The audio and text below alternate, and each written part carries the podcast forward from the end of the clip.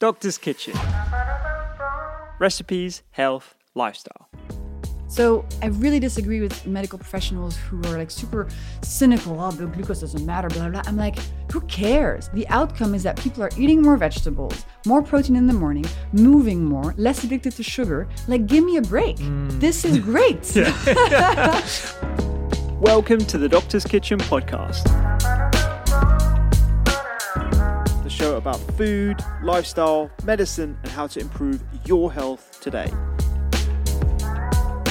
I'm Dr. Rupy, your host. I'm a medical doctor, I study nutrition, and I'm a firm believer in the power of food and lifestyle as medicine. Join me and my expert guests where we discuss the multiple determinants of what allows you to lead your best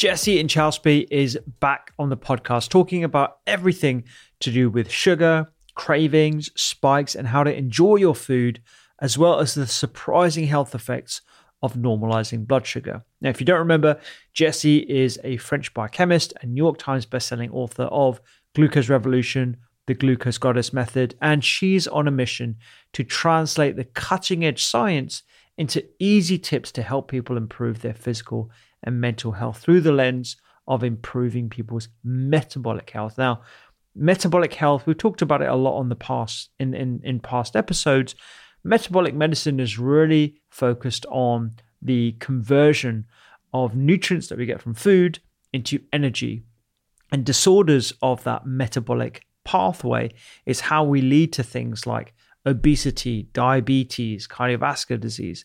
But metabolic medicine actually goes much further than that. It really has an impact on things like women's health, cancer risk, bone health, mental well being. There's lots of different ways in which improving one's metabolic health can have a tangible impact on their overall health. And today we're going to be talking about the top foods that Jessie centers her breakfast and lunches around to stabilize blood sugar, the mechanisms behind some of her hacks like vinegar and fiber can stabilize your sugar levels, as well as the common culprits that lead us to have cravings and crash our energy. Plus, we also talk about the anti glucose argument. So we want to steelman the skeptics around glucose focused interventions and whether glucose centric diets are actually something that we should be encouraging. And I think it's really important to have a pragmatic conversation about this because there is healthy skepticism around this subject. And I hasten to say the word and underline healthy skepticism because I think as scientists, we should always be looking over our shoulder and actually determining whether what we are talking about is actually valid or not. So we talk about whether everyone should be wearing a glucose monitor. And actually, Jessie has changed her opinion on this.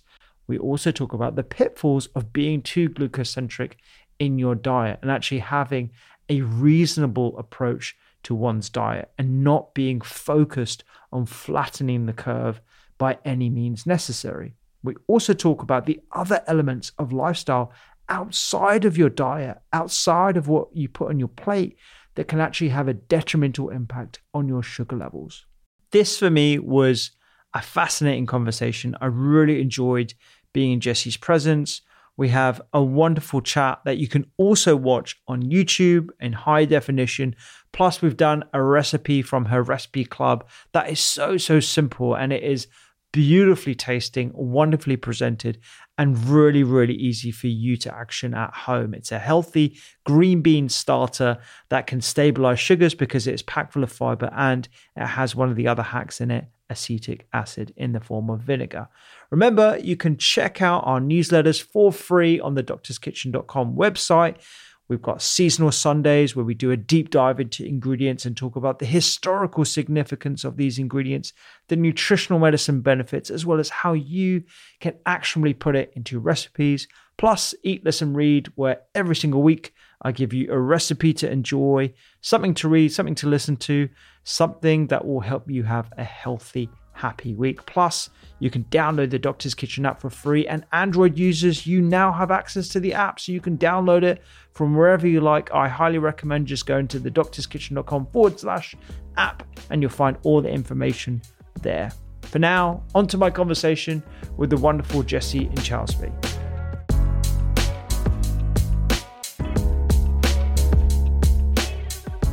Before we get started, here is a quick word from the people who make this podcast possible. Wow. Nice. Yeah. What you're hearing are the sounds of people everywhere putting on Bombas socks, underwear, and t-shirts made from absurdly soft materials that feel like plush clouds. Yeah, that plush. And the best part? For every item you purchase, Bombas donates another to someone facing homelessness. Bombas. Big comfort for everyone. Go to bombas.com slash ACAST and use code ACAST for 20% off your first purchase. That's bombas.com slash ACAST. Code ACAST. Ryan Reynolds here from Mint Mobile. With the price of just about everything going up during inflation, we thought we'd bring our prices down. So to help us, we brought in a reverse auctioneer, which is apparently a thing. Mint Mobile unlimited premium wireless. Have to get 30, 30, bit to get 30, bit to get 20, 20, 20, bit to get 20, 20, bit to get 15, 15, 15, 15 just 15 bucks a month. So, Give it a try at mintmobile.com slash switch. $45 upfront for three months plus taxes and fees. Promo rate for new customers for limited time. Unlimited more than 40 gigabytes per month. Slows. Full terms at mintmobile.com.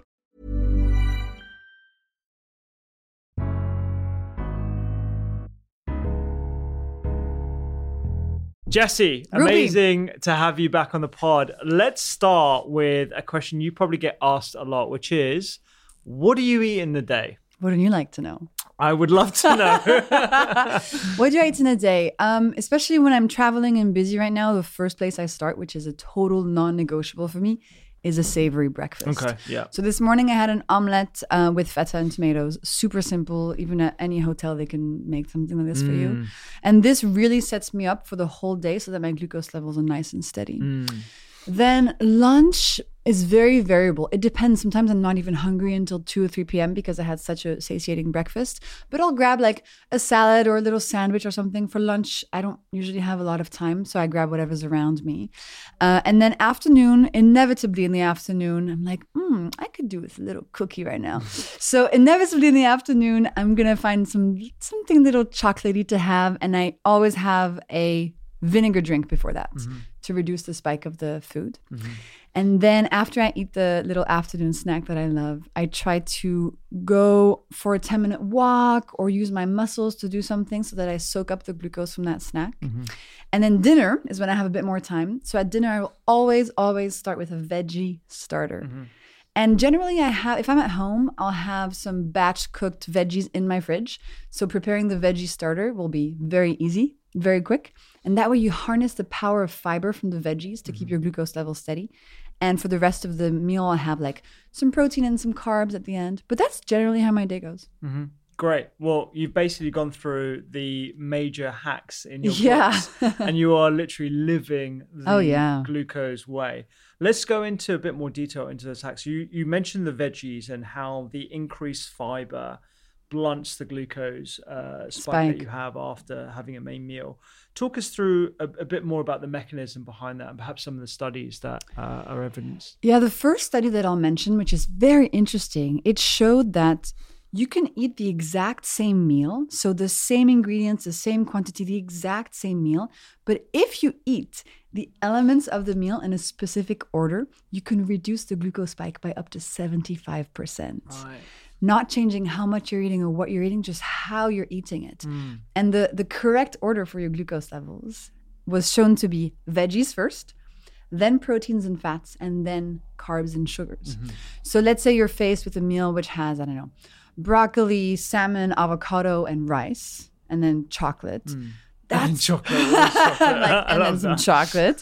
the correct order for your glucose level is going to be to have the broccoli 1st Mm-hmm. then the salmon and the avocado, then the rice and the dessert.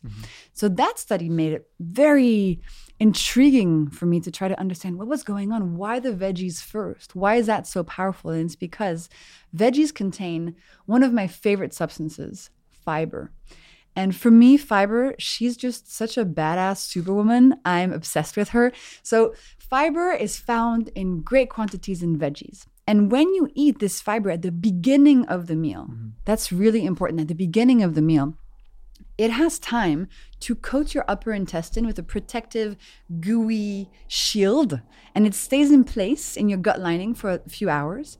And that protective shield then prevents any glucose molecules coming down from, let's say, pasta, rice, cookies, etc. afterwards, it prevents those glucose molecules from passing too quickly into your bloodstream. So you can still eat the carbs that you love, Yeah. but with less impact on your glucose levels. Yeah, yeah, which is great. I mean, like we've talked about um, having more fruits and vegetables in the diet per se, but I think this sort of nutrient sequencing, as it's referred to in papers, is just absolutely fascinating, and it's a really easy strategy to ensure that you're not having those big ups and down swings that can lead to cravings and lead to Totally. the hypo sort of. and uh, and the thing is like so in these studies you have this sort of theoretical very strict order right you Yeah. have like veggies then proteins and fats then carbs and sugars you don't need to do something that hardcore in real Mm. life the one thing that i want you to remember though is that the veggies first Mm. that's where you're going to harness most of the power yeah, so don't worry about separating out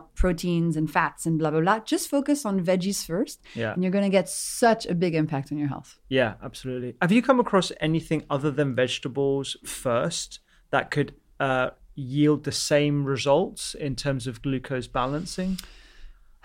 I mean, yes, because all my hacks are quite powerful in their own way. So, for example, switching from a sweet to a savory mm-hmm. breakfast, that has a massive impact on your glucose levels because you could be going from a big glucose spike to virtually no spike at all. Mm. So, in that sense, if you make such a big change, the impact will be even bigger. Mm. Um, but veggies first is really easy and powerful. Then there was this whole thing about vinegar. Yeah.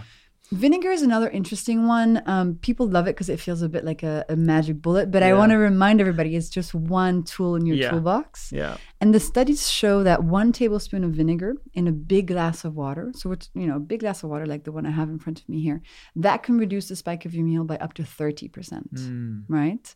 And you have that. Then you have moving after eating, which also has a tremendous impact on your glucose levels. But Yeah. if I were to sequence the hacks um, in order of most important, most powerful, I would always start with the breakfast. Actually. Okay. Yeah, yeah. Well, let, let's talk a bit about because you mentioned vinegar. Let's talk a little bit about the science behind Mm-hmm. why vinegar can help with glucose. Because I think I remember we said this on a previous podcast. You have this incredible knack of distilling quite complex scientific concepts into something that everyone can understand, which explains why you know the glucose method has absolutely exploded.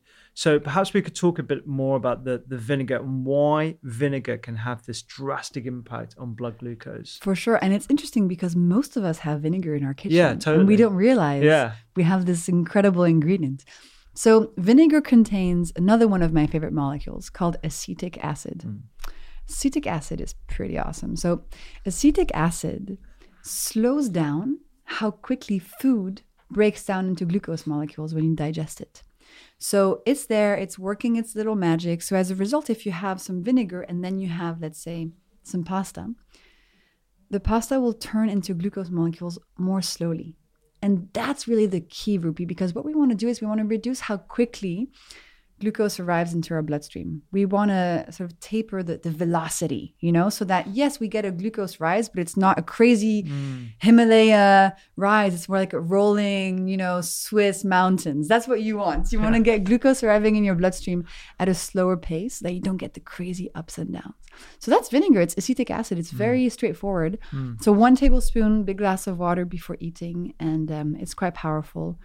You can do it once a day. That's what I recommend. Um, a lot of people ask me, what about lemon? Does that hmm. work? So, lemon contains citric acid, mm-hmm. and that's a different molecule. It doesn't work as well as mm-hmm. vinegar, but it's still powerful if you are not a big vinegar fan. And then what you can do actually is make a vinegar dressing mm. and put it on your veggie starter. Yeah. So you can all you can combine them, but that's why you know I'm French, and in France we have this tradition of starting the meal with a, a salad and a vinaigrette, so Yeah. a vinegar dressing. And as I was learning the science, I was like, God damn, like all this stuff has been known forever. Yeah, Actually, this is yeah. not groundbreaking stuff, but we've lost touch with so many of these cultural habits that are actually super good for us. I mean, you see this all the time, right? We Yeah. have to go back to how we were eating. Totally, yeah. I mean, you know, when we were talking about fiber and probiotics and vinegar, you know, the first thing I think about is pickles and traditional ferments and stuff that we generally start a meal with. And if you look at the sort of pattern of different cultural ways of eating, in Indian food we have, you know, different sort of mango and lime pickles. In washoku, which is that sort of traditional way of eating Japanese food. You start off with a ferment. In Italian, so my wife's Italian, you know, there's antipasti, there's all these different sort of, it, it's sort of like embedded in the code of like how our ancestors ate, which is why I find it so fascinating, Yeah. where science sort of adds another lens as to explain why we they sort of explain why with the science so we can go back to those and same with the breakfast right Mm. the invention of sweet breakfast food essentially dessert first thing in the morning Yeah. that is a total invention of the food industry this was not we did not used to do this we used to have breakfast was a normal meal yeah. it was not like oh in the morning we eat you know dessert and Sugar. then yeah. when you think about it, but it's become so commonplace. And we all think it's normal to have cereal and orange juice in the morning, when actually it makes no sense and it's really an invention for Yeah. profit of the food industry. Yeah. So, There mm. was this really interesting article actually that was done by, I think it was The Guardian and the New York Times, and a photographer went and sort of photographed what kids eat around the world. really, Yeah, and they went to sort of US, they went to obviously England, but India, Sri Lanka, Japan, Korea, and they just had wildly different starts of the day. And you could tell like which one was healthier. Mm. And if you sort of do a little bit more homework and map where the obesity issues are, whilst it is definitely growing in, in nations like India and, and, and Southeast Asia, um, it's nowhere near as bad as it is Yeah. in the US. And you can just see the patterns of eating for kids at the start of the day offers some sort of like uh, suggestion as to what is going on Yeah. uh, at a population level. So I, I find that fascinating. I think we sort of need to return to that traditional way of eating. Exactly. And I grew up, you know, in France, and every morning for breakfast, I had a Nutella crepe with orange juice. Oh, wow. And my mom would have Special K yeah. with an orange juice. And then I remember so vividly, she would grab the pot of sugar and then sprinkle a butt, like three tablespoons of white sugar onto the bowl of Special K. Yeah. And now when I think back, I'm like, no wonder I was so hungry by 10 a.m. in class. No wonder I felt exhausted. Mm. Yeah. No wonder I woke up always with this pain in my stomach, like I'm so hungry. You Yeah. know, I was on the glucose roller coaster my entire childhood. Absolutely. Yeah. And now my favorite breakfast is just to have dinner leftovers and crack an egg in the pan. That's literally what I had this morning. I literally had like uh so when we got because I got back from Australia yesterday. Uh, I'm doing all right. You're doing I'm fantastic. doing okay. Yeah, I'm very impressed. I had a good sleep last night, but one of the most comforting meals that I like is something quite traditional. So it's chickpeas, lentils, a whole bunch of veggies, and it has some coconut milk and loads of different spices. Mm. And I literally had that for this morning with an egg cracked into it as well. Perfect. So like for me, that's like a great start of the day, leftovers. Perfect. But people sort of have this aversion, I think, particularly in the UK, Uh-huh. to having something savory or leftover from dinner for breakfast. But that's kind of like level two. Yeah. I think. Level one is going from sweet to savory and seeing how much better you feel and Mm. how the days when you have a savory breakfast, you can actually take things off your to do list Yeah.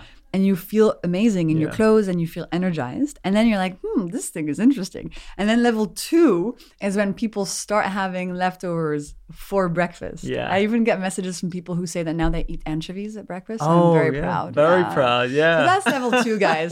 Just chill out. Just first savory breakfast. And in my book, I even have recipes that are sort of savory takes on traditional sweet uh, breakfasts. Yeah. So I have a savory jam on toast, Ah. which is roasted peppers and feta on a sourdough uh, piece. I have nut granola. Yeah. So no spike granola, and lots of these kinds of Yeah. uh, first steps into the savory world. Yeah, definitely. Actually, I think this is probably level two as well. You've also got a savory smoothie, which I've started Yes. doing a lot more of actually, because I used the CGM a few months ago. Just I do it intermittently, just to sort of like see how I'm responding, what kind of like you know insights I can gather.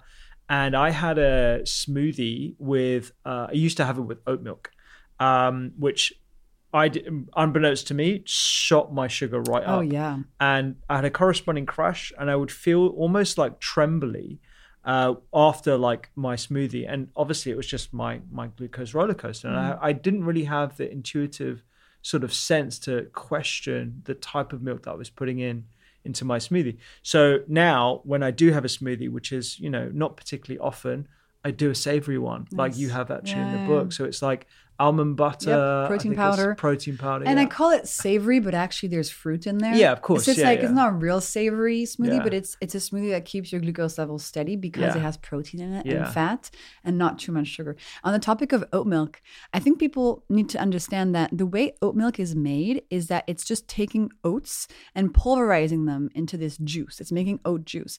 And similarly, you could make pasta milk. If you cooked pasta, blended it with a bunch of water until it was completely liquid, that would be pasta milk. And when you're having oat milk, it's just liquid starch, right? It's just thousands and millions of little tiny glucose molecules just running around in this raw water and creating a big glucose spike in your body. Mm, mm. Because when you make milk from a starch, it's just starch juice. But if you make milk from, for example, almonds, coconuts, or nuts or pistachios, yeah. because nuts contain protein and fat, you're going to get a milk that is much steadier for your, Mm. Yeah. glucose levels. Yeah. But I, I, I just went back to whole milk, cow, Yeah. Mm. whole cow's milk. Great source of protein. I'm not intolerant. I do great on it. So yeah. Yeah, yeah. I think a lot more people are probably moving back toward that as Ah, well. Yeah, I think it's a good idea. And for those who have intolerances, yeah, there are like three ingredient milks out there Mm-hmm. that are, I think, are great, and they won't spike your sugar. They won't lead to that roller coaster, and it's certainly something that I'm doing more of these days when I have a smoothie. Um, last one, let's talk about movement because I think this one is super super easy to do, and there are sort of like Ayurvedic sayings, and there are a whole bunch of sort of um, Traditions. traditions, yeah, in like moving after eating that I think are, are you know something that we've lost, and you're bringing back to the surface Again, it's so traditional and it's not groundbreaking.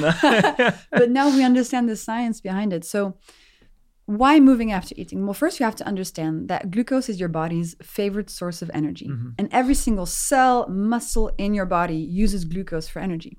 So, for example, anybody listening, make a fist with your right hand right now and really squeeze it. As you're doing this, the muscles in your hand are using glucose to be able to contract. And so we can use this to our advantage. If after a meal we contract our muscles for 10 minutes, some of the glucose from that meal is going to be used and burned by mm. your muscles for energy instead of hanging around and creating a big glucose spike. And when people hear movements and contracting muscles, they're often like, oh God, I don't want to go to the gym. Like, I, what is this intense thing going to be? It actually doesn't have to be intense at all. It can just be 10 minutes of walking. Mm. Just grab a colleague, grab a friend, go for a 10 minute walk after your meal. It can be cleaning your apartment. It- it's become a thing for me because I'm quite a messy person. So I'm like, well, I just ate, so I have to clean my apartment for 10 minutes. So you make a little deal with yourself Yeah. like that. It can be playing with your dog. It can be picking up your kids. It can be dancing to a few of your favorite songs. It can be if you're sitting at your desk, you can just put your feet on the ground and then do some calf raises. Nobody will even notice. Mm. Yeah, you yeah. can do it during a meeting. Be like, "Mhm, I'm burning glucose molecules right now. And this is quite powerful because your calf contains a the soleus muscle, yeah, which is very good at soaking up glucose from the bloodstream. So that's the the fourth hack I recommend in my method. 10 minutes of movement after one meal a day. Make it super simple, easy. Get a friend to do it with you. And that's going to help your glucose levels a lot. yeah. And you've done some research with your community based on this, right? I want to dive into that because that was something that I don't think we got to chat about last time. Mm-hmm. And we were doing a bit of work over the summer, and you were telling me about it, and it just sounded so impressive. So let's talk about some of those numbers because they are brilliant. Well, so for the second book, I because I'm a scientist, I was like, I just really it'd be so cool to get some data. Now, Mm. if there are any scientists listening, this is not I did not run a placebo controlled randomized trial. This is was just an experiment. Yeah. So what I did is I recruited people off my Instagram to test out my four week method before the book even came out. So I gave them all the instructions, all the recipes, and at the end of each week, they would send me a little the answers to a questionnaire, and I would just ask them how they're doing. So they just added four hacks into their life: hmm. savory breakfast, vinegar, veggie starter, and movement. And importantly, the rest of the time, they ate and drank whatever they wanted. Whatever they want. Yeah, so we're just adding things in. When I'm not controlling anything else about your life, I'm just add these hacks in and see how you feel. So the results were amazing. Let me read you the stats. So after four weeks of the glucose goddess method, we have 90% of people were less hungry. Mm-hmm. 89% of people reduced their cravings. 77% of people had more energy. 67% of people said they were happier, which I think is so important. Hmm. Mental health, how you feel about yourself. Then we have amazing stats on sleep, on mental health, on skin. 41% of people with diabetes improved their diabetes in these four weeks. 35% of people with hormonal issues also improved them in these four weeks. And so, note on weight loss. What I propose is not a diet, mm-hmm. right? The objective is not weight loss. But however, when you study your glucose levels, you're doing three, three things you're reducing cravings, reducing hunger, and increasing fat burning. Mm. So, naturally, a lot of people lose weight without even trying. And so, in this experiment, 38% of people in these four weeks lost weight, lost fat on their body, which is something that a lot of people are looking for without counting calories, without cutting out foods, Yeah. just by adding these four hacks in. Yeah, yeah, yeah. That's r- super impressive. And I wanted to dive in to cravings Yeah. because cravings, I think, is something that you're paying a bit more attention to. Mm-hmm. Um, why don't we Why don't we actually discuss what a craving is potentially caused by? Because Mm-hmm. I guess the scientific definition of a craving is like an intense desire for a particular type of food Yeah. what it in certain circumstances may be the reasons behind somebody has a craving So I'll mention my favorite study of all time, which was done in the US at Stanford. So researchers recruited participants and put them in an fMRI scanner. Hmm. You know those scanners where you can see the brain activity? And while the participants were in the scanner, the researchers were showing them on a screen in front of their faces images of foods. So, like broccoli, burger, salad, cookie. And they asked the participants to rate how much they wanted to eat the food. So, imagine you're in the fMRI scanner and you see a photo of a cookie. You have to say one to 10 how much you want to eat it right now. Hmm. But that's not all. The researchers also were measuring the participants' glucose levels in real hmm. time. And this is what they found. They found that when people's glucose levels were steady, they didn't rate any of the foods very highly. It was like hmm, broccoli, five, cookie, five, burger, five. But when the people's glucose levels were dropping mm. and were low, all of a sudden, they were rating the sort of junk food items really high. They were like cookie 10, burger 11, you know? and what the researchers found was that as the participants' glucose levels were low, there was a part of their brain that was activating. And that part is the part that is in charge of cravings. right So the craving center of their brain was going like beep, beep, mm. beep, and causing this desire for these junk food items. yeah So what did we learn from this? We learned that cravings can come from having dropping or low glucose levels. Mm-hmm. And when do we have low glucose levels? After a spike. yeah yeah So let's say you're having a breakfast that is just carbs. So let's imagine a fruit smoothie, an oatmeal cappuccino, and some toast and jam. Okay? That's going to send your glucose levels on a big spike and then a drop 90 minutes later. And that drop is going to activate your craving center. And then you're going to be looking for a cookie or a chocolate bar. yeah And that urge is not something that you can control because you're fighting against an evolutionary reaction in your brain. yeah And so when you have a craving, you cannot suppress it. It's you cannot just apply willpower to it. It's really mm. hard. yeah absolutely It comes from within your biology. Mm. So if you're somebody who relates to this, understand that often your cravings can be caused by what you had at your previous meal. Mm. So if you study your glucose levels, the, the spikes are going to be less pronounced, the dips will be less pronounced, and then you'll have fewer cravings. yeah putting this into a practical context i remember when i became a junior doctor this is like 15 16 years ago now uh, and I would start my day with cereal, you know, something quick to eat as I rushed out the door, a quote unquote normal breakfast. Yeah. And then around 10 or 11 a.m., like after the ward round and stuff, I would have this intense desire to just eat anything. And usually in that environment, there are some cookies or like Haribo, jelly, sweets, whatever at the nurse's station that I just quickly grab as I carry on with my day. And I think most people can recognize a similar food environment, a similar context where they have that same sort of intense craving and that desire um, with the opportunity of having something that's quite refined and sugar laden. And so part of why I think I'm on the fence, or not on the fence, I'm more bullish around this idea of controlling glucose, is because it does have a significant impact on the practical implications on a on a day to day basis of like how people interact with food. Yeah. And how are your cravings now? Oh, Do you still my cravings are great. Yeah. my cravings are great because I have protein in the morning. Mm-hmm. I have much less refined sugars. I'm much more aware of like spikes and stuff as I've lent more into nutrition and nutritional medicine. Um, and I don't really have that desire to have like that. Also, I think part of it, um, Jessie, is Mm-hmm. my palate has changed significantly over the last couple of years that I've lent more into the bitter flavors of food Yeah. and the spices and everything else.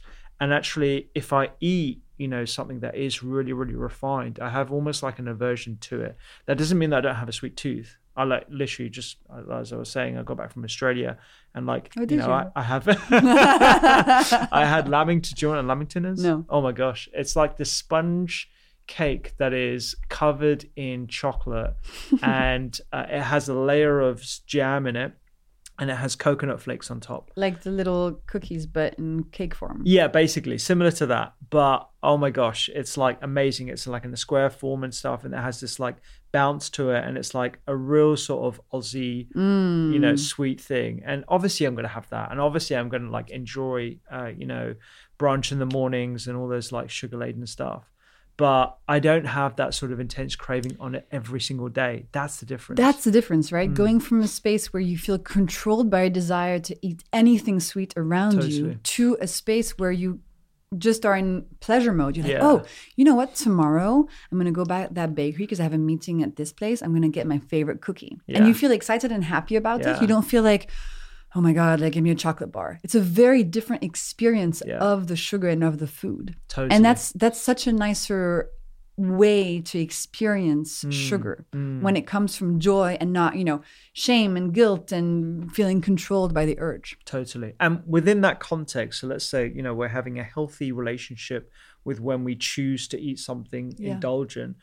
What are the kinds of foods that you feel people are consuming that are leading to those uh, spikes, and crashes unbeknownst to them? So one of them we've already mentioned was oats and oat milk, I think, which is a you know a great sort of starting point given how popular it is. Mm-hmm. What are some of the other culprits that perhaps people don't really recognize at this point? Fruit smoothies. Oh yeah. So you know all those innocent smoothies you find at, at the train station and it says healthy on it and no added sugars. But Yeah. actually, if you know how to decipher it all, you realize that's just sugar water. Even if it's orange and it looks Yeah. innocent, it's not. So those, uh, any sort of breakfast foods or breakfast bars, I think, I think those are uh, not great, especially if you have them first thing in the morning yeah. you know those cereal bars with dates etc and rice syrup etc if you have that for breakfast it's going to create a big spike i think m- so my pet peeve are the food items that people think are healthy and marketing is very convincing but actually are really bad for you and your mm. glucose levels. For example if you look at a chocolate muffin everybody knows that has sugar in it that's a dessert. Mm. But if you look at a you know a fruit smoothie or an oat milk something mm. or you know an acai bowl or granola a granola bar you might not know that actually it's causing a big spike in your system. And everybody is trying to make healthy choices. And most people who drink, for example, fruit juices or fruit smoothies, they are doing that because they truly believe that that is good for them. And the marketing is very believable. Yeah. So that's really what I'm trying to fix here the issue of food products pretending to be healthy Yeah. but actually being really unhealthy. If you look at a, you know, uh, chocolate, for example, nobody, there's no trick going on there. You know, there's no label on the chocolate bar that says, oh, gluten free, no added sugar, good for your heart. It's chocolate. Yeah. It's a chocolate bar. Yeah. People know that it's, you know, it's sweet. The ones that I hate are the ones with the misleading marketing. And we need to teach people from the ground up, but we also need more regulation in the food industry so that ultra processed food products cannot Yeah. put on the label stuff that seemingly makes them look healthy. Yeah, I agree completely. I think it's so easy to be duped, Yeah. even if you are educated around food and you feel like you're reasonably educated enough to recognize what is good and bad. you can still get tripped up. Yeah. One of the pet peeves I have, and I saw this actually at the airport, is, are these sort of like um, immunity shots, right? So, Mm. you know, ginger and turmeric and all the rest of it, it's got those sort of like highlighted on the label. In reality, those only constitute less than 20%. And what's the majority of it is apple, Apple juice. juice.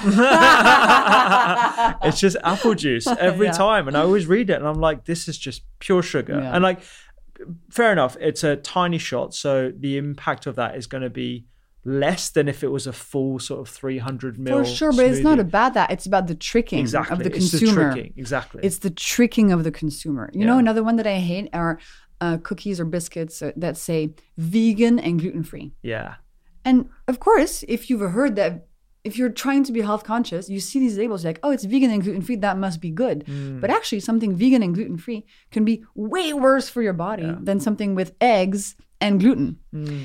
So, as what I tell people is, as soon as you see that kind of health halo on a food packaging, just consider it to be dessert. Red flag. Red flag. It's like this is dessert. Okay, this is for, this is for pleasure, dopamine release in your brain. It's not going to be healthy for your body. Actually, I think a good heuristic actually is to whenever you see that sort of lovely dark green packaging with something that says healthy or like full of fiber or all these different flags, that's a red flag straight away. And then you should be a lot more sort of primed Yeah. to, you know, decipher exactly what is in this bar.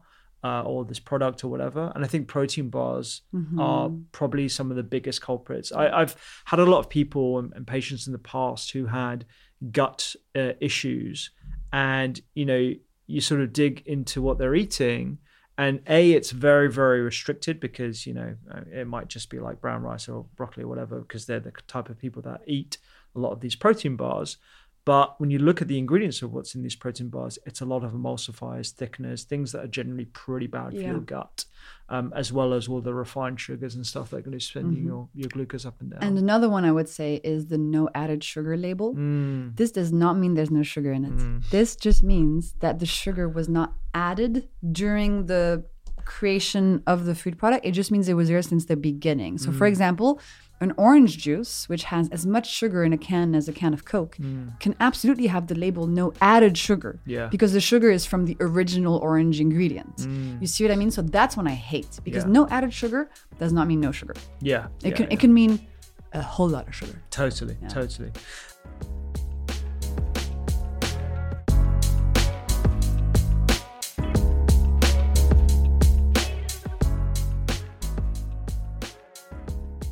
we're basically talking about everything from the sort of assumption that mm-hmm. keeping glucose levels flat is optimal. But there is some debate about this, isn't there? And I'm sure you're aware of some of the skeptics around whether we should even be measuring mm-hmm. glucose and actually, you know, our oscillations in our glucose on a day to day basis responsible for the uh, the the sort of uh, predisposition to type two diabetes and all the other complications that can occur when your average glucose level is raised over time.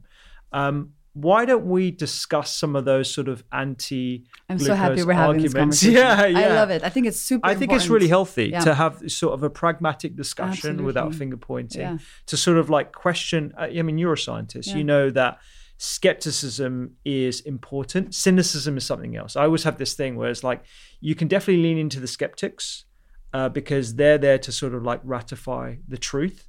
Cynics, despite the wealth of evidence to the contrary, will always be cynical, and I think there's a big difference. What what I like to say is don't turn cynicism into inaction. Mm, Right? Like it's great. It's great to question, but don't question and become cynical to a point where you don't even try new things. yeah, yeah. Okay, so great debate, super important. So many things to cover here. Um, I think maybe the first one we should look at is should everybody be tracking their glucose levels Okay, if you yeah, yeah, want? yeah, that's definitely a good place to start. So when I started my work five years ago, I was really pushing the glucose monitor thing. I was like, everybody should get one. It's amazing. It, it changed my life, and it's the reason I got interested in this in the first place. And then I realized I don't think that's the right line hmm. because wearing a glucose monitor can be very confusing. The data is not simple to interpret. It's really not simple to interpret. Listen, even I sometimes I'm like, what the heck is going on with this hmm. data? All those fake lows and the spikes, and I get messages from people every day like, my glucose is 86 now it's 94. You know, do I have diabetes? Pe- pe- people don't know how to interpret this medical data, Yeah. and I don't think it's a good idea for everybody to slap on a glucose monitor because it hmm. can lead to more stress and confusion than anything else. And another thing that I realized is that most people can get all the benefits from steady glucose levels without wearing a glucose Yeah. monitor. If you use my hacks and you just track, like the participants in my study who were not wearing mm-hmm. CGMs, if you just track cravings, energy, hunger, sleep, and mood, mm. you're golden. you got it. it, all. Yeah. And you'll feel the difference in your body anyway mm. very quickly when you apply the hacks. So yeah, my, my view on this has changed very significantly over the past few years. Well, how are you feeling? I feel very similar to that. I think the benefits of CGMs are certainly there for people who respond well to you know what's what gets measured gets managed. But I think in the same way, calorie counting can tip people over Oh, into yeah. anxiety. Oh yeah. CGMs offer the same potential downfall as well. Um, I personally find wearing a CGM every quarter or every C, uh, six months, you know, for 10 days or so, just to sort of like see how I'm responding to food, I find that incredibly interesting. And I'm sort of of an education level, being a medic and nutritional medicine master's student.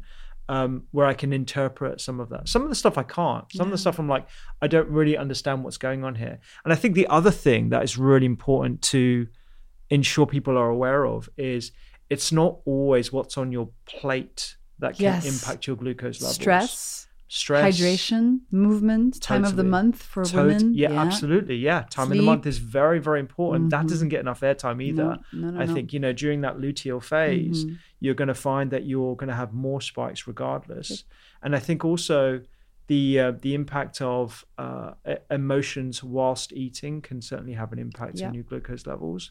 So uh, that all being said, you know, as long as you're aware of the caveats of not everything is going to be nutritionally uh, influenced, Mm-hmm. but, uh, you know, on your your glucose levels, I think they can still offer some sure. benefits. And we sure. also have to say, like, the first time you put on a glucose monitor and you see, oh my gosh, my food is actually impacting my body Yeah. immediately, that is a huge aha moment. yeah, And it's quite important to have that realization because Mm. it changes everything. So, I mean, there's pros and cons, right? And if you're somebody who wants to wear a glucose monitor, and this is not a plug for my work, I'm just saying get my first book, Glucose Revolution, because it goes in depth into all the different patterns, what you Mm. see, what influences your glucose levels, because I just don't want you to put one on and become super overwhelmed and stressed out. totally. You know, so I mean, and I think people can self identify with whether tracking something is going to make them feel good or not good. Yeah. You know, like Yeah. I also see it in myself when I wear a glucose monitor.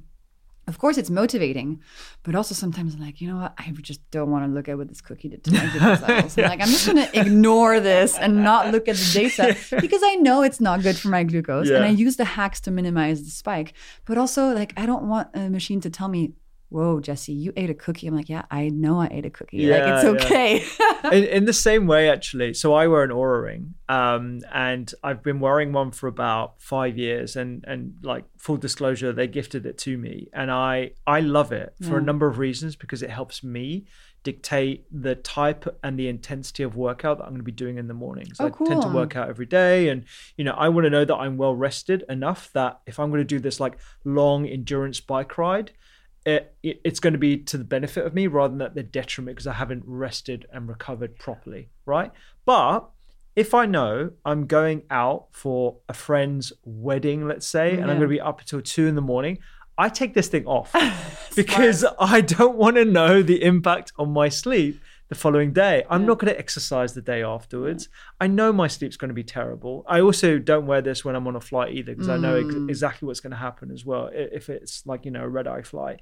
So I think there's the same sort of degree of uh, intuition and engineering that we can have around CGM use. Yeah. You need to be a lot more sort of like responsible for how you use it yourself Totally. and understand the And do you ever have the situation where you wake up and you wore the Oura ring and you feel good, and then you look at your data and it's like you had a terrible sleep, and then your entire energy and emotion change. You're like, oh, I guess I feel awful after yeah. all. Yeah, yeah, yeah. That has happened to me actually, where I felt I've woken up and I'm like, oh, I didn't feel too bad, and actually my data says something otherwise. Yeah. And then I override my intuition. Yep. Because uh, I, I, I, and I'm getting much better at just leaning more into my intuition, how I feel, how my body is. Am I feeling relaxed? You know, do I have any aches and pains? Do I want to do something a lot more there intense than what my Oura ring would otherwise dictate to me? I'm going to have the overall sort of uh, decision on that. So th- again, you know, it really depends on what kind of person you Yes, are, I what kind of character, And you can get a lot of the benefits without wearing one. Yeah, totally, Totally. totally. And then I think another important point is we don't want people to over index and only focus on glucose. Let me give you an example. Let's say that you had understood that the objective was to keep a really flat glucose curve and that became your single focus. Well, a lot of things can actually go wrong hmm. because if you add a lot of butter or a lot of processed oils to a meal, that's going to reduce the spike of the meal hmm. because the fat is going to slow down starch breakdown. So the spike will be smaller, but it won't be better for you. Hmm. Another example if you add alcohol to a meal, the more alcohol, the more you're going to see this effect.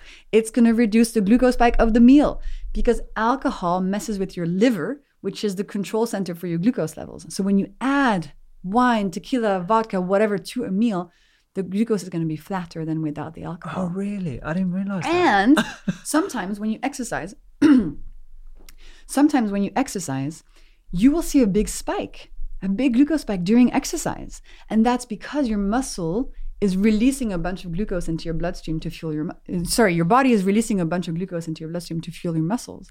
So if you're focused on your glucose levels you might think okay i need to add a lot of processed oils. I need mm. to add a lot of alcohol and never exercise. Mm. So you can see Yeah. the limitations. Yeah. we cannot we cannot over index on this one metric Yeah. because that's going to be detrimental Yeah, you know? There's so many other things that are important. Totally. but i like to see glucose as a really good window through which to look at your diet because when you study your glucose levels using my hacks for example a lot of other things fall into place Yeah. yeah. you eat less sugar, you eat more vegetables, you Mm. move more. So generally, we are operating in a space of things that most medical professionals would recommend, Mm, right? But with the glucose science and the visual aspect of it all, people actually make the first step. Yeah. And that's what I care about. What I care about is behavior change. How do I encourage people to actually do something? Yeah. And if that's through glucose levels and showing you the graph and making it easy, then that's amazing. Totally. So I, I, I really disagree with medical professionals who are like super cynical. Oh, but glucose doesn't matter, blah, blah. I'm like, who cares? The outcome is that people are eating more vegetables, more protein in the morning, moving more, less addicted to sugar. Like, give me a break. Mm. This is great. and I, I, I think the visual aspect is very important there because in the same way when i chat to patients i give them a visual of what a healthy plate looks like it doesn't necessarily mean that they need to have that visual in front of them every time they sit down to prepare a meal or order something whilst they're out in the same way giving them the sort of uh, visuals of glucose and what happens when you when you sit down to eat a meal or when you eat certain foods doesn't necessarily mean that you have to have that every single time. Like you said right at the start you don't need to have a cgm every moment of every day to have the same intuition around the types of foods that you should be consuming every single day. Mm. And i think context uh, uh, is very very important here because I, I think this is where the cynics kind of come out and like well you shouldn't have a glucocentric way of looking at your diet. That's not what you're you know arguing for. It's very very easy to just be cynical about it. And i think you know having a, a, a holistic idea of your diet that you talk about in the books is something that is going to be net beneficial to people mm-hmm. And you know, for every cynical person, there's a hundred doctors using my work and my visuals with their patients. So I'm like, like bring on the cynics. I'm happy to have a conversation, but also we have to make sure that we're not taking so much airtime with the cynicism that we're preventing people who really need this information from Yeah. making changes. Ultimately, there's 1 billion people in the world today with type 2 diabetes or prediabetes. Kids are eating 85% processed foods in the UK. Like, we need to make a change. Mm. We need to help individuals have more information and we need to you know work with the food industry to improve products so we can talk a little bit about the cynicism it's it's fun to debate but also mm. like let's get to work Yeah. let's yeah. get people healthier you Yeah, know? definitely. Yeah. And I think there is a, a lot more evidence coming around the impact of oscillating glucose levels. Oh, yeah. Actually having the highs and the lows attenuated. oh yeah And and On also inflammation heart disease risk like all of that Totally, yeah. And it is coming out like steadily. And perhaps it wasn't there like four or five years ago, Mm-hmm. but I think the more people are studying, particularly with the use of CGMs, that I think is pretty profound from a nutritional medicine point of view. Um, the more information will come out about like why steadying your glucose level is Completely. net a good thing. And for example, there's a bunch of studies done in people without diabetes showing that the bigger the, the dip after a spike, the more hungry you're going to be before the next meal and the more you're going to overconsume food or junk food or whatever's around you. And in my book, I you know, I, I talk about 300 different scientific studies that underpin all this and that show you the the correlation between glucose and aging and skin and hormones and brain fog. I mean, the evidence is overwhelming and it makes sense. Blood sugar, and this is not really new. You know, one of the first people to talk about this was Mark Hyman 15 years ago. He wrote the blood sugar solution. So it's been around. People have known about blood sugar for a long time, Yeah. but it needs to be so common sense now, so commonplace. Just like drink water, brush your teeth, keep your glucose levels steady. That's that's the goal, really. Yeah, yeah. I always get asked about specific supplements that can steady your glucose levels. Now, I think we've discussed before about these sort of because particularly uh, after popularizing vinegar, a lot of these like vinegar supplements came out and gummies and all that kind of stuff. And you were like, don't take those. They're full of sugar. And I remember looking at the ingredients, was like, definitely don't take those Yeah. because those will not steady your sugar. And you know, these companies have popped up and have ridden the wave of, oh, glucose is a trendy thing. And there's gummies out there that have two grams of sugar mm. per gummy. Mm. And they say vinegar gummies. So you think, oh, that's going to be good for me. I'm going to be able to replace the vinegar drink with this. And for the past years, my, my audience, my readers have asked me, Jessie, what do I do if I don't have vinegar in my purse or I can't have a veggie starter? I'm at a birthday party. My dad doesn't want to do the hacks. Is there a mm. supplement I can take? So I've been researching this very extensively. I found a couple things. I found that most supplements on the market that claim to steady your glucose levels are at best not very effective and at worst actually contain sugar and are bad for you. Mm. But I also found four very interesting plants that have been around forever that recently have been shown by scientists across the world to have a very powerful impact on your glucose levels. And so I got the highest quality ingredients, the highest quality plants, and I actually put them all in a capsule Okay. for people to use. Yeah. And that's I created this capsule called Anti Spike. Okay. And it is cinnamon, antioxidants from green vegetables, Uh-huh. mulberry leaf, and lemon peel extract. Okay. 100% vegan and 100% natural. And what this supplement does, and this is supported by five years of clinical evidence, 25 clinical trials, it grabs 40% of the sugar from your meal. And instead of letting it go through to your bloodstream to create a big spike, it makes it pass through to your microbiome that feeds on it. Mm. So it's good for your microbiome and reduces the spike of whatever you're eating. Now, I know it sounds like a magic pill and it kind of is, but I don't want people to just take this and not do the food hacks. Yeah. This is an additional tool in your tool belt for when you need it. But it's really amazing. So, short term impact, reducing glucose, reducing insulin, and long term, reducing fasting glucose levels mm. and increasing GLP 1. Which is the satiety hormone that Ozempic acts on. But Ozempic tricks your brain into thinking there's more GLP 1 in your body. Yeah. It's a trick. You don't actually have more GLP 1. Anti spike actually increases GLP 1 after six weeks. So you feel fuller faster. So, truly, to me, this is like the ultimate sidekick. If you want one supplement that is the best in the game, this is the one to use. Okay, so we've established that this is a supplement. So Yeah. Mm-hmm. this is an addition to everything that you have in your diet. How how before we go into the individual ingredients that sound fascinating, and I haven't come across the mulberry or the lemon peel stuff, so I really want to dive into that.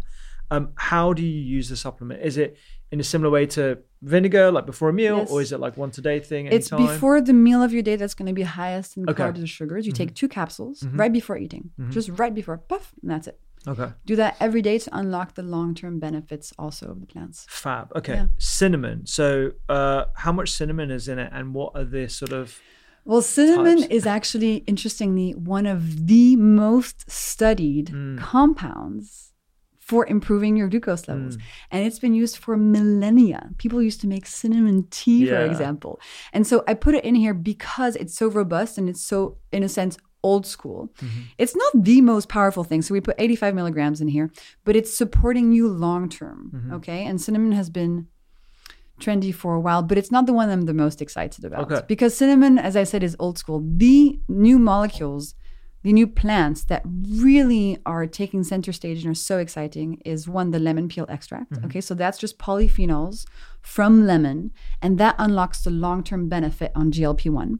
And the second one, which is really the star of the show, is the white mulberry leaf extract. Okay. So, and actually, interestingly, this is completely off topic, but mulberry leaf is what silkworms eat. Oh, really? Yeah. I had Isn't no that cool? idea. Yeah, totally off topic. But so mulberry leaf contains a molecule called DNJ. Okay. And so DNJ is now one of my new favorite molecules. DNJ. We love her. She's the best. what DNJ does is she tells your little enzymes that break down carbs into glucose to just like chill and work a little bit more slowly. Okay. And throughout this podcast, I've explained what you want to do is slow down the breakdown of food. And so DNJ does exactly that. hmm And so what happens is that instead of, let's say, pasta or cookie, by the way, this also works on oat milk Oh, or right. any carbs, yeah, any carbs and sugars. So instead of those carbs breaking down really quickly and going through your bloodstream, thanks to the mulberry leaf extract, Hmm. they break down more slowly and more of them pass through to your microbiome instead of being all absorbed into your blood. Oh wow, super interesting. So D and G, DNJ, DNJ. D and J, sorry, D and J. It's like DNA.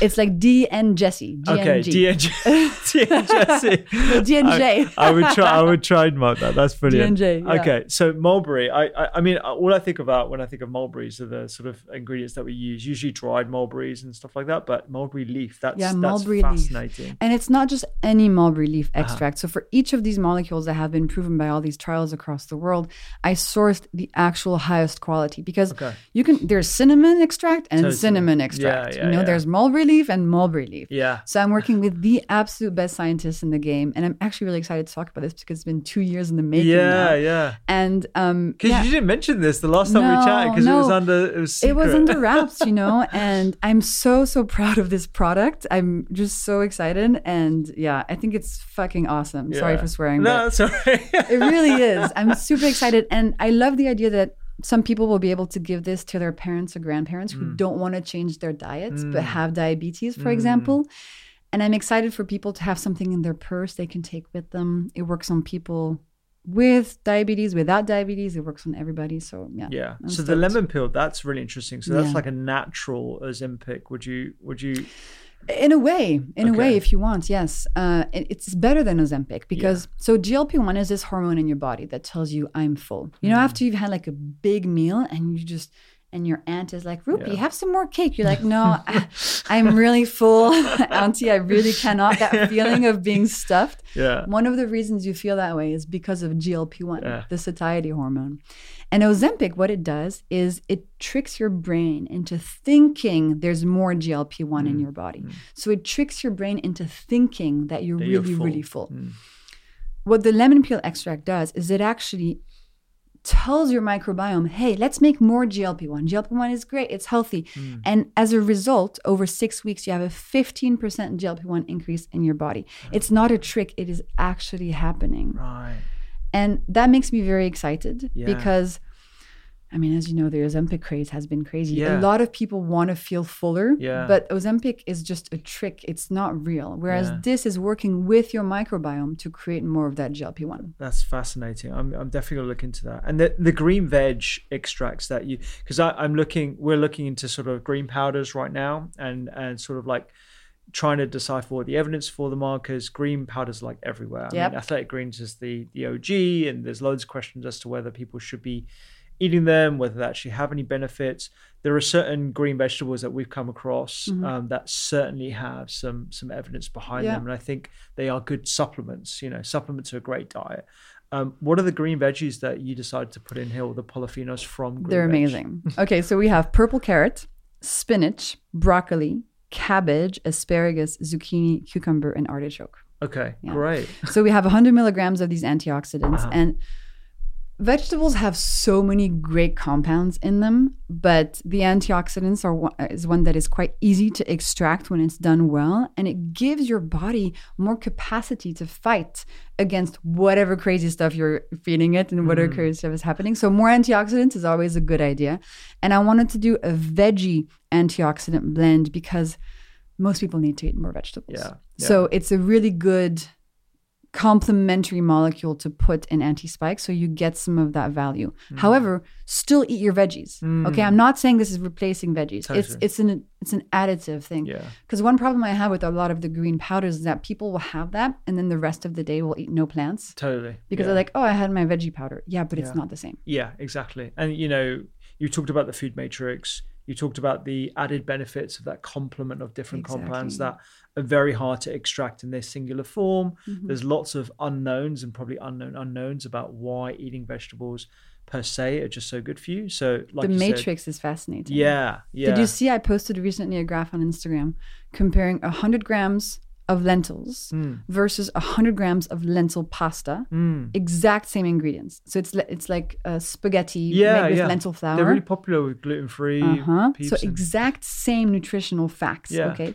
But the matrix is changed. completely. Yeah. In the lentils, no spike. In the lentil pasta, big spike. ah, Because it's been blended and the fiber has been pulverized and it's much faster to be absorbed into your bloodstream. Ah, Mm-hmm. and so, uh, so when you when you did that uh, comparison, is it just plain lentils and plain? Completely plain. Ah, completely plain. Exact same quantity, exact same molecules. Just the matrix is changed. That's really interesting because lentils, unlike oats, are have got protein. Yeah. they've got fiber. And the they've got all lentil pasta as well, right? Yeah, it's yeah, all the same. Yeah, but yeah, it's yeah. just the format that's changed. Oh wow! So do you recommend people not have lentil pasta anymore, or No, I mean, listen, it's still fine. that's that's why people go with it. I just wanted to show this cool experiment. it's a, yeah, it's a yeah. I think Lentil pasta is still great for you. It's better for you than regular pasta. But also, if you want to eat pasta, just eat regular pasta. Yeah. And, you know, have a veggie starter with it. You know, Yeah, I'm kind of on the on the side of just eat the stuff you like and add some hacks so it reduces the impact. totally.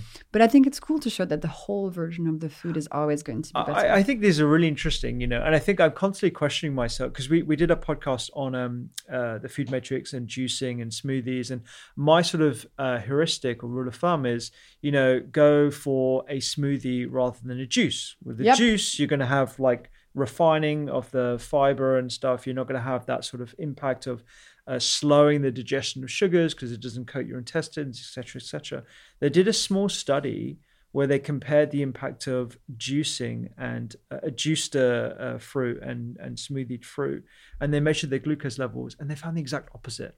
Did they measure insulin? Y- No, they didn't mention Bah. insulin. No, Because the fruit juice really triggers high insulin release. Yes, Therefore, yeah, I can yeah. reduce the spike with a with a negative consequence. Because you can reduce the spike of a food by increasing insulin levels. Yes. But that's not good. So you have to measure both. and they were also in healthy individuals. Mm. So you'd in, you would anticipate a healthy insulin response to Yeah. the same food, Yeah. whereas if someone's insulin response is overwhelmed or impaired Totally. because of pathology, then yeah. So and one of the other explanations were the absorption of different polyphenols in the fruit that could be Oh, yeah. uh, mimicking the Yeah. sort of glucose flattening impact as well. So it's, we're always sort of questioning things, and I think it's really important to understand the impact of the food matrix, even though we For might not understand it completely at the moment. Mhm. Yeah, this has been fascinating. I wanted to ask you, you, like you know. Yeah.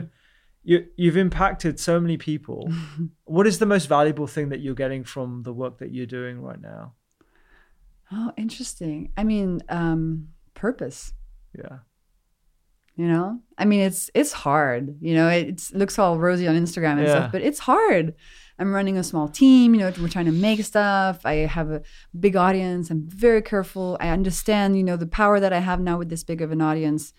So it's difficult, and I try my absolute best so that everything I make is top quality. You know, in, in this book, every single sentence padding mm. on the on the boxes on a page, a photograph, like recipe quantity. I'm in there. I'm making every single thing. You know, anti-spike has been two years of complete and utter focus of creating a physical product. The amount of regulation, testing that has to go into this. You ha- I mean, you cannot even imagine the logistical Yeah. situation. This is launching globally at the same time. It's just like it's huge projects. So it's hard, but I love it. Yeah. And it's purpose. You know, when I wake up in the morning, I'm like, oh, this is going to be a difficult day. I have to do all these things. But also, I'm like, you know what? I would take this every time over my previous job, which was great, but didn't really fulfill me in the same way. Yeah. And that lends a question that, you know, you're teaching us about how to keep our glucose level steady. How do you keep yourself steady and grounded? you know? like mentally, Yeah. um, I sleep a lot. I don't drink alcohol. I work out almost every day. I have a solid crew, you know, family, friends that I can count on. I cry a lot. Crying for me is a really good way to regulate my nervous hmm. system. It's a I have very easy access to crying. So when I feel stressed or overwhelmed, I'll just cry for 10 minutes and then I hmm. feel so much better. Hmm. I write a lot. It helps me. I have an amazing therapist. All the boring things. You know, Yeah, I don't have like a magic solution. And Yeah. then if something is really hard, I'm just like, you know, today was a really hard day. And I sort of let it move through me. I don't want to store any of the stress. I try to move it as quickly as possible. Yeah. So I have I think I have good emotional hygiene. Yeah. I'm always like, you know, if something is hard, I'll call up a friend. I'm like, today was really hard. Can I just vent for 10 minutes? They're like, Yeah. yeah, sure, babe. So I just vent and like, blah, blah, blah, blah, blah, blah. And that helps. You know, processing, moving. Definitely, Mm-hmm. yeah. I'm trying to lean into uh, expressive writing where I will just write and write and write and not really think about what I'm writing. And it's pretty incredible what comes out on the page actually, because sometimes you feel you need to be a bit. Res- I mean, maybe you've got like really good friends and you know you can just like tell them everything and everything, which is you know amazing. Sometimes I think, particularly, and this is me being you know uh, leaning to the stereotype of being a man, but it's easy to be reserved in front of people, even though you know that they've got your back. And so expressive writing for me has been like just no filter, right? Just like put it on the page and it just comes out. And you'd hmm. be really surprised at what actually comes out when you do that. But it's good to know, and I think people need to know. I, get should. I'll just give you a voice note. I get it. My I daily it, Jessie voice note. No, seriously, if you ever need to vent, I'm here. I love it. oh, great, great. Well, I'm glad we're having this conversation, and thanks so much for coming to the Thanks, studio. Rupy. You're the best. It's always such a joy. seriously.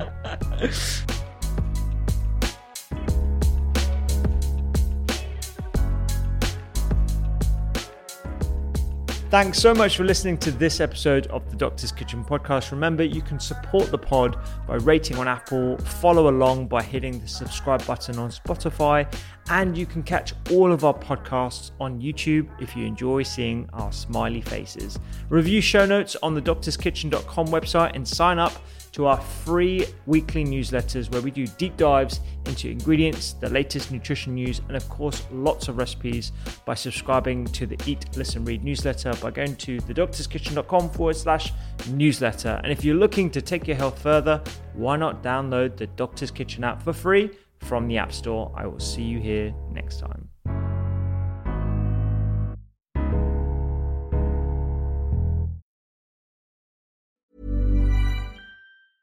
Planning for your next trip? Elevate your travel style with Quince. Quince has all the jet setting essentials you'll want for your next getaway, like European linen, premium luggage options, buttery soft Italian leather bags, and so much more. And is all priced at 50 to 80% less than similar brands. Plus, Quince only works with factories that use safe and ethical manufacturing practices. Pack your bags with high-quality essentials you'll be wearing for vacations to come with Quince. Go to quince.com slash pack for free shipping and 365-day returns. Mom deserves the best, and there's no better place to shop for Mother's Day than Whole Foods Market. They're your destination for unbeatable savings, from premium gifts to show-stopping flowers and irresistible desserts. Start by saving 33% with Prime on all body care and candles. Then get a 15-stem bunch of tulips for just $9.99 each with Prime. Round out Mom's menu with festive rosé, irresistible berry chantilly cake, and more special treats. Come celebrate Mother's Day at Whole Foods Market